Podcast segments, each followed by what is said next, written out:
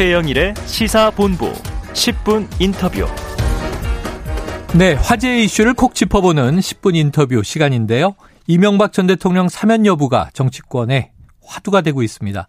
평소 민주당 내에서도 MB 사면의 필요성을 제기해 온 분인데요.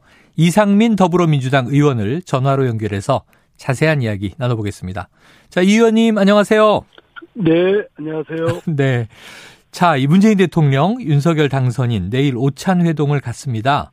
이명박 전 대통령과 김경수 전 경남지사의 사면 가능성 이목이 집중되고 있는데요. 저 의원님 이미 이 사면은 불가피하다 이렇게 주장을 하셨고 문자 폭탄을 많이 받으신다고요? 예. 뭐 제가 평소에 이명박 대통령 사면을 주장했던 건 아니고요. 네네. 이제 문재인 대통령이 퇴임이 이제 얼마 안 남았지 않았습니까? 네네. 이제 퇴임을 앞둔 이 시점에 있어서는 전직 대통령이 어쨌든 장기간 어, 교도소에 수감되어 있는 상황은 국가적으로도 매우 좀 부끄럽고 음. 좀 불행한 세태라고 생각됩니다. 네. 그래서 어, 퇴임을 앞둔 문재인 대통령이 어, 특별사면권을 행사해서 사면토록 하는 것이 적절하다라는 네. 의견을 피력한 것이죠. 음. 문자는 몇 통이 나와요, 의원님? 아이고 뭐, 셀 뭐. 업무를 못 볼 정도고 전화 지금 전화 받고 있는 중에도 전화 네네. 뭐 수시 아, 어, 올 정도니까 밤새도록 전화를 어, 주십니다. 이게 네. 잠 밤잠도 없으신 것 같아요. 아, 문자도 오고 전화도 오고 지금도 오고 있고. 예. 네. 네. 자, 의원님 그러면은 이명박 전 대통령 사면 하지 않을 수 없는 단계다. 이렇게 얘기하셨는데 이게 이제 이 전직 대통령이 이제 교도소에 있는 것이 부끄럽다. 이런 말씀도 하셨는데 좀 그래도 이게 특사, 특별 사면을 한다면 명분이 필요하잖아요. 명분과 이유 뭐라고 좀 설명 주시겠습니까? 그래서 국민적 그 명분을 하기에는 좀 아무래도 법치주의라는 측면에서는 약하지요. 네네. 지난번 박근혜 전 대통령의 특별 사면의 경우도 국민들께서 네. 공감대가 구축이 안 된 거고 음. 또 본인도 사죄의 뜻을 표시지도 않았는데도 어 국민 통합이라는 차원에서 그문 대통령이 특별 사면을 했습니다. 네. 이제 남아 있는 이명박 대통령에 대해서도 국민적 명분은 좀 비록 약할지언정 음. 어쨌든 전직 대통령이 장기간 구속되어 있고 또 어, 윤석열 그 정부가 이제 출범이 앞두고 있는 상황이기 때문에 음. 어, 구원은 좀 풀어주고 푸는 것이 문재인 대통령으로서도 좀 바람직하지 않을까라는 것이 제 생각입니다. 네. 문재인 대통령에게도 바람직하다. 아무래도 이제 네. 명분이 약한 것은 뭐, 뭐, 그건 뭐 더 말씀드릴 네네. 수가 없죠. 네. 과거와 다르게 이제 요즘 우리 국민들이 뭐 대통령이든 누구든 법이 정한 원칙에 이제 벗어나는 것은 문제시하니까 명분은 약하다 또 이렇게 말씀을 주시긴 했어요. 네. 그럼 이제 정치적인 의미다 이렇게 해석을 해야 되겠군요. 네, 그렇습니다. 네. 자, 그런데 이제 권성동 국민의힘 의원 여기에다가 김경수 전 경남지사 사면까지도 얹었습니다. MB 사면 이 동시에 진행될 것이다. 100%다. 이게 단언했는데 그 가능성은 어떻게 보세요? 글쎄, 저는 뭐 거기에 대해서 생각을 해본 바가 없기 때문에 음, 그 기사를 보고, 어, 좀 뜻밖이라고 생각을 했습니다. 네네. 뭐 실제 그럴지 안 그럴지는 모르겠습니다만 어쨌든 어 글쎄요 같은 어 그것 또한 이제 논란이 되겠죠. 그거에 음. 대해서는 제가 뭐 생각을 안 했기 때문에 제가 뭐 어떻다라고 아. 말하는 건 적절치 않은 것 네네. 같습니다. 따로 이제 그럼 뭐 여야 정치인을 망라한다든가 저희 일부에서 보니까 뭐 이재용 삼성 부회장 사면도 이제 함께 이제 처리되지 않- 않겠느냐. 또 뇌물을 준 자와 받은 자가 같이 사면 되지 않으면 또 그것도 곤란하다. 이런 분석들이 나왔거든요. 근데 그 확대 네. MB 사면 외에 확대 사면은 따로 생각은 안, 안 하셨던 거군요. 예, 그거는 뭐 이제 어 이명박 전 대통령의 경우는 전직 대통령이 어 교도소에 장기간 수감되어 있는 것이 네. 국가적으로 음. 또 어, 문재인 대통령에게도 그리고 여야 간에 협치를 해야 되는 현재의 상황에 걸림돌로 작용할 수가 있고 네, 네. 예 그래서 그런 거를 풀기 위한 하나의 해법으로 어, 말씀을 드린 것이지 나머지 사면 부분은 그 대상과 범위를 어느 정도까지 해야 될지는 잘 모르겠습니다. 네, 알겠습니다. 자, 이제 민주당 내부 얘기를 좀 여쭤볼게요. 비대위 첫 회의가 어제 열렸고요. 자, 이제 쇄신하겠다 이런 다짐을 내놨는데 이번에 이제 새롭게 가동된 비대위 좀 어떻게 보고 계십니까? 우려와 기대를 어, 같이 갖고 있다고 생각됩니다. 음. 어, 윤호중 비대위원장의 경우 이제 원내대표로서 이번 대선 패배에 책임져야 된 지도부의 일원이었지만 네네. 이제 어 뭐 일관성이라든가 또는 여러 가지 당 어, 새로운 인물을 또 어, 찾고자 하는 여러 가지 곤란함, 논란 이런 걸좀 피하고자 부득이했다는 현실론도 음. 있었기 때문에 네네. 어, 일정 부분 이해한다면서도 그 한계에 대한 우려와 음. 또 어, 일정 부분 새로운 인물들이 비대위원으로 구성이 됨으로써 이제 국민의 뜻과 민심과 유리된 것이 아니고 국민의 뜻에 맞는 국민적 기준에 맞는 그런 어, 당의 어, 그런 행로를 정하는데 음. 역할을 할 것이다라는 기대도 있고요. 네네. 좀 지켜봐야 될 것 같습니다. 그래요. 자, 한계도 좀 보인다 이런 말씀을 하셨습니다. 그런데 이제 이미 이제 대선은 끝났고 선대위는 해단했습니다만 이 구선대위 내부 일원이 지금 이 의원님에 대해서 배신자다. 비대위가 축출해야 한다. 좀 과격해 보이는 주장을 내놓기도 했어요. 예, 예. 어떻게 들으셨습니까? 그냥 뭐 우, 우세하죠. 뭐. 예. 그 이런 말은 그- 왜, 나, 왜 나온다고 생각하세요?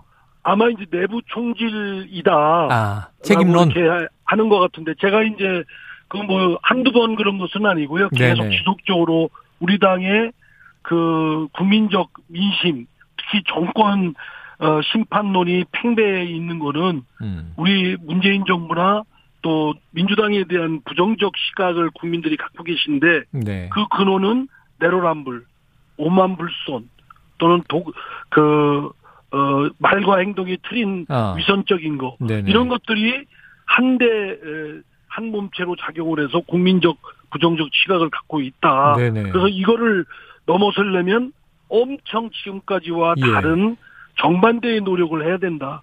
이런 거를 하는 거에 대해서 어, 또 이재명 후보의 여러 가지 어, 또그 주변 인물에 대한 의혹이나 이런 것들이 대선 패배의 원인이 됐다라고 음. 한 불편한 점에 대한 지적이 있으니까 네네. 이거를 뭐 내부 어, 총질이다라고 하면서 음. 배신자라고 하는 것 같습니다. 어, 그러나 저는 네. 배신한 적 한 번도 없고요.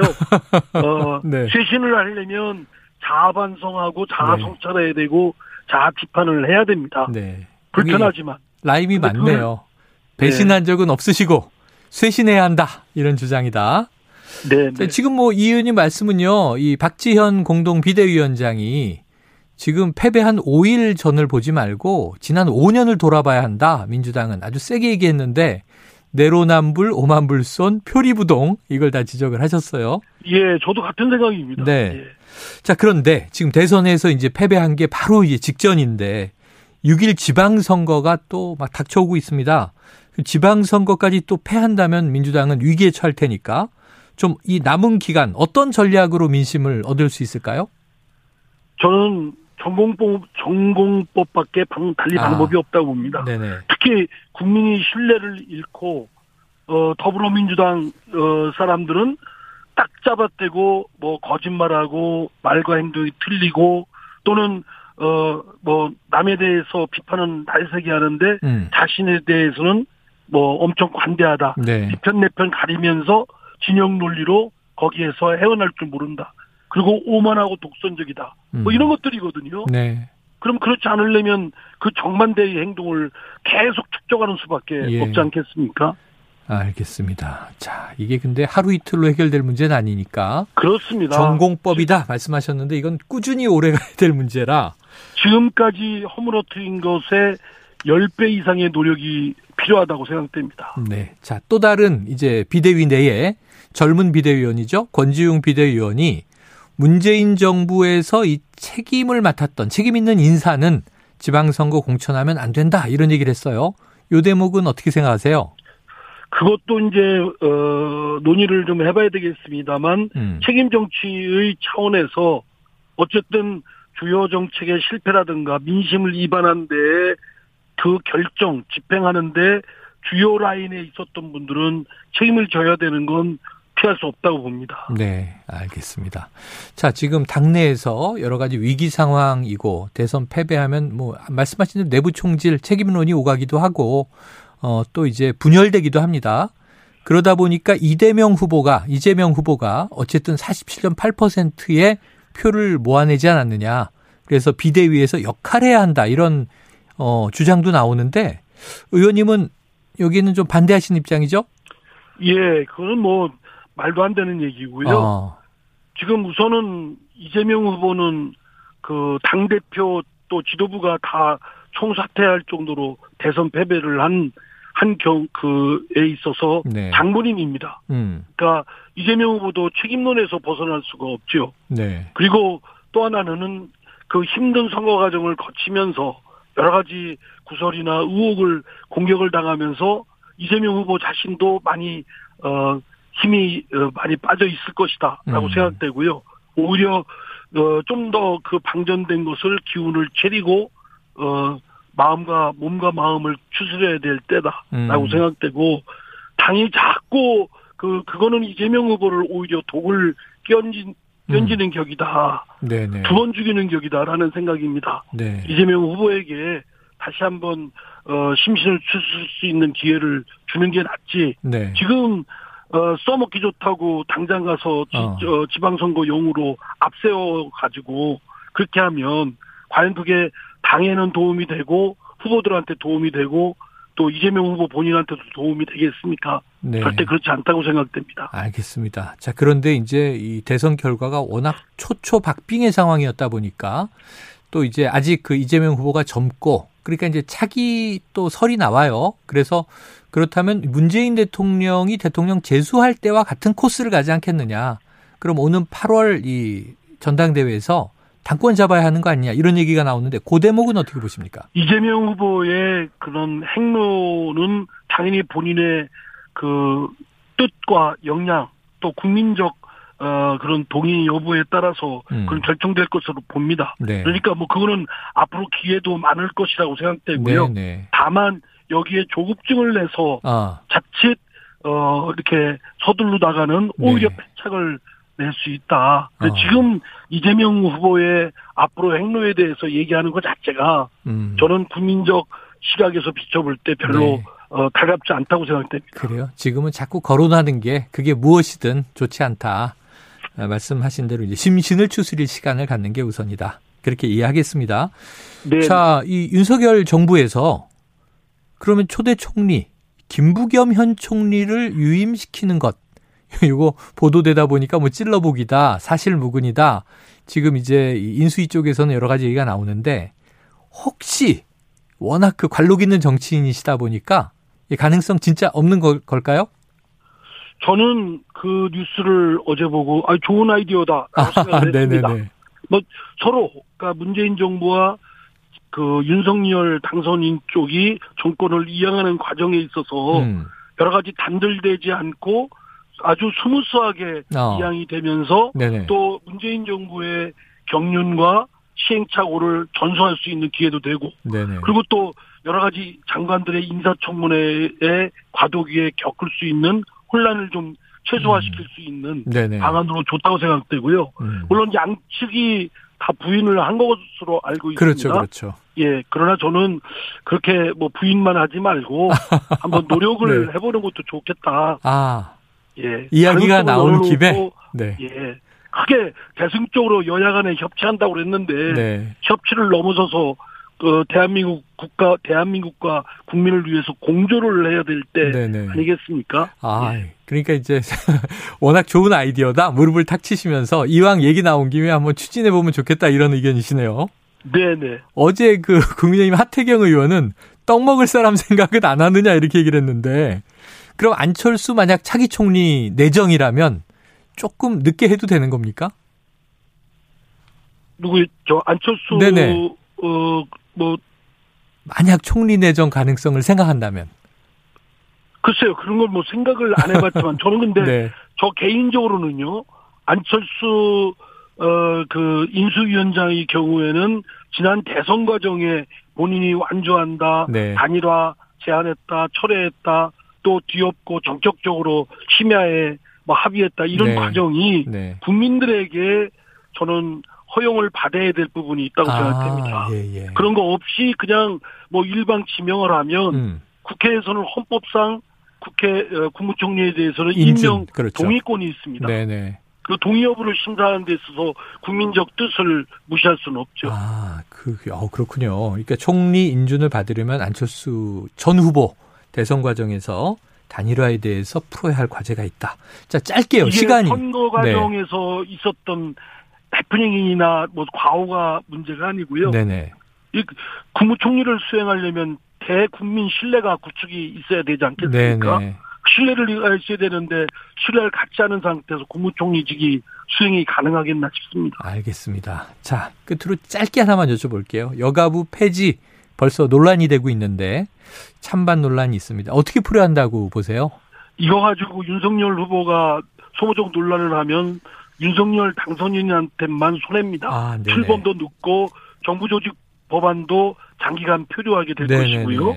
그런 것보다는 타협책이 있습니다. 음, 타협책을 한번 모색하든지 네. 아니면 뒷전으로 좀 밀어놓든지 아, 더 산적한 국가 현안과 중요한 과제들이 있고. 또 할 수 있는 것도 많은데 굳이 이런 문제 가지고 매달릴 필요는 없다고 봅니다. 아, 급선무는 아닌데 괜히 이제 국정을 늘릴 수 있다. 알겠습니다. 자, 요거 인수위에서도 잘 참고했으면 좋겠네요. 의원님 오늘 말씀 고맙습니다.